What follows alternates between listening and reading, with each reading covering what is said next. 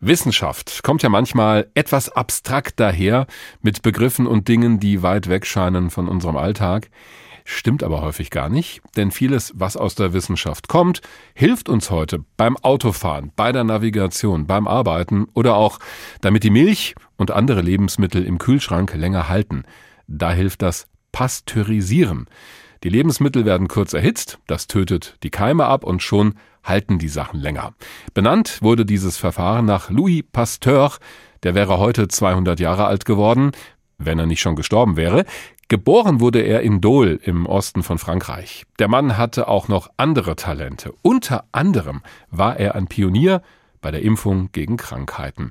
Darüber habe ich mit unserem Wissenschaftsredakteur Stefan Hübner gesprochen. Stefan, was war genau bei Louis Pasteur das Besondere in Sachen Impfung? Was hat er da so Bahnbrechendes gemacht? Nun, als Pasteur so Ende der achtzehnhundertsiebziger Jahre mit seinen Untersuchungen begann, da kannte man erst eine Art von Impfung, das war die Pockenschutzimpfung. Die war so etwa ja, achtzig Jahre vorher in England entwickelt worden. Sprich, eine Impfung, das war damals ausschließlich ein Schutz vor Pocken. Und die Pioniertat von Pasteur, die bestand nun zum einen darin, herauszufinden, wie dieser Schutz, dieser Impfschutz überhaupt funktioniert.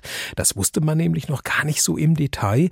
Und zum anderen kam Pasteur auch auf die Idee, dass sich seine Untersuchungsergebnisse dazu ja doch auch auf andere Krankheiten übertragen lassen könnten. Auf welche Krankheiten hat denn dann Louis Pasteur dieses Impfprinzip übertragen? Zunächst mal auf die Geflügelcholera. Das ist eine bakterielle Infektionskrankheit, die betrifft vor allem Puten und Wassergeflügel. Die kann aber auch auf den Menschen übertragen werden. Und dass da Bakterien im Spiel sind, das wusste Pasteur. Er wusste auch, dass man diese Bakterien im Labor kultivieren kann. Und so entstand nach Vorversuchen die Idee, Vögeln eben diese gezüchteten Bakterien zu spritzen. Die Ansteckungsgefahr von denen, die hatte Pasteur vorher noch durch besondere Verfahren abgeschwächt. abgeschwächt, aber am Ende hatte er einen Lebendimpfstoff und das war der erste Schritt zum Durchbruch des Impfens und dieses Impfprinzip, das wurde dann später auch gegen Milzbrand oder zum Beispiel gegen Tollwut eingesetzt von ihm. Wenn jemand so etwas entdeckt und die Menschheit damit einen großen Schritt weiterbringt, dann müsste das doch groß und wild gefeiert werden. War das denn damals der Fall? Also Pasteur wurden erstmal keine Lorbeerkränze geflochten, würde ich mal sagen, aus zwei Gründen. Erstens wollte er seine Entdeckung natürlich erstmal seinen Kollegen präsentieren und sein Drang, das zu tun, der war dann aber so groß, dass er in seinen Ausführungen teils sehr vage bleiben musste, weil manche Details eben noch unbekannt waren. Das zog dann viele Dispute und Diskussionen mit den Kollegen nach sich. Die glaubten dann etwa, Pasteur wolle ihnen die Herstellung des Impfstoffs absichtlich nicht komplett verraten. Pasteur wurde sogar zu einem Duell gefordert, das allerdings nie stattfand. Und der zweite Grund war, der Impfstoff war teuer. Er hatte starke Nebenwirkungen und sein Schutz hielt auch nicht lange an. Und deshalb konnte der sich am Ende auch nicht durchsetzen. Und deshalb wird Geflügelcholera bis heute auch durch das Töten infizierter Vogelbestände bekämpft.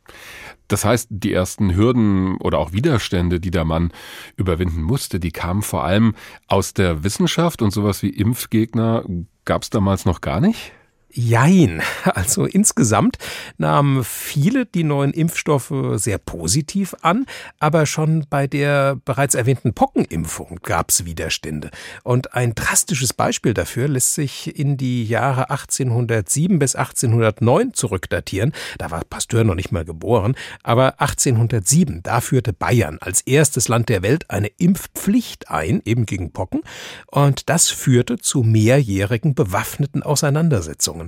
Die gingen damals von Tirol aus, das war zwei Jahre vorher an Bayern gegangen, nach der Schlacht von Austerlitz. Und das ging vielen Tirolern so gegen den Strich, dass die Impfpflicht als teuflischer Versuch, Gottes Werk zu durchkreuzen, die politisch heikle Lage wirklich eskalieren ließ. Um nochmal zu Louis Pasteur zurückzukommen, nach dieser Entdeckung der Geflügelcholera-Impfung mit all den Debatten, die das mit sich gebracht hat, wie ging es denn danach für ihn weiter als Impfforscher? Auch sein Forscherwille, der blieb schon ungebrochen. Und mein Eindruck ist, er nahm sich beim Forschen dann auch gerne Themen an, die so aus seiner eigenen Umgebung herauskamen. Er entwickelte ja, wie erwähnt, einen Impfstoff gegen Milzbrand. Das ist eine Krankheit, die oft Menschen betrifft, die mit tierischen Häuten zu tun haben. Und der Bezug zu Pasteur, Pasteurs Vater war Gerber, also Milzbrand war Pasteur schon vertraut. Und mit diesem Milzbrand-Impfstoff, mit dem gelang es Pasteur dann übrigens auch später, die Impfstoffindustrie im großen Stil zu begründen, weil die Nachfrage nach diesem Impfstoff so rasant anstieg. Und ein weiterer wichtiger Schritt für ihn war die Arbeit an einer Tollwutimpfung für Menschen. Auch da gab es ein Kindheitserlebnis. In seiner Heimatstadt waren Menschen von einem tollwütigen Wolf gebissen worden. Ja, und aus dieser Tollwutforschung heraus entwickelte sich dann schließlich auch das Institut Pasteur mit Hauptsitz in Paris. Das war damals das weltweit erste Forschungsinstitut für medizinische Mikrobiologie und das besteht bis heute noch und arbeitet weltweit führend an der Spitze mit.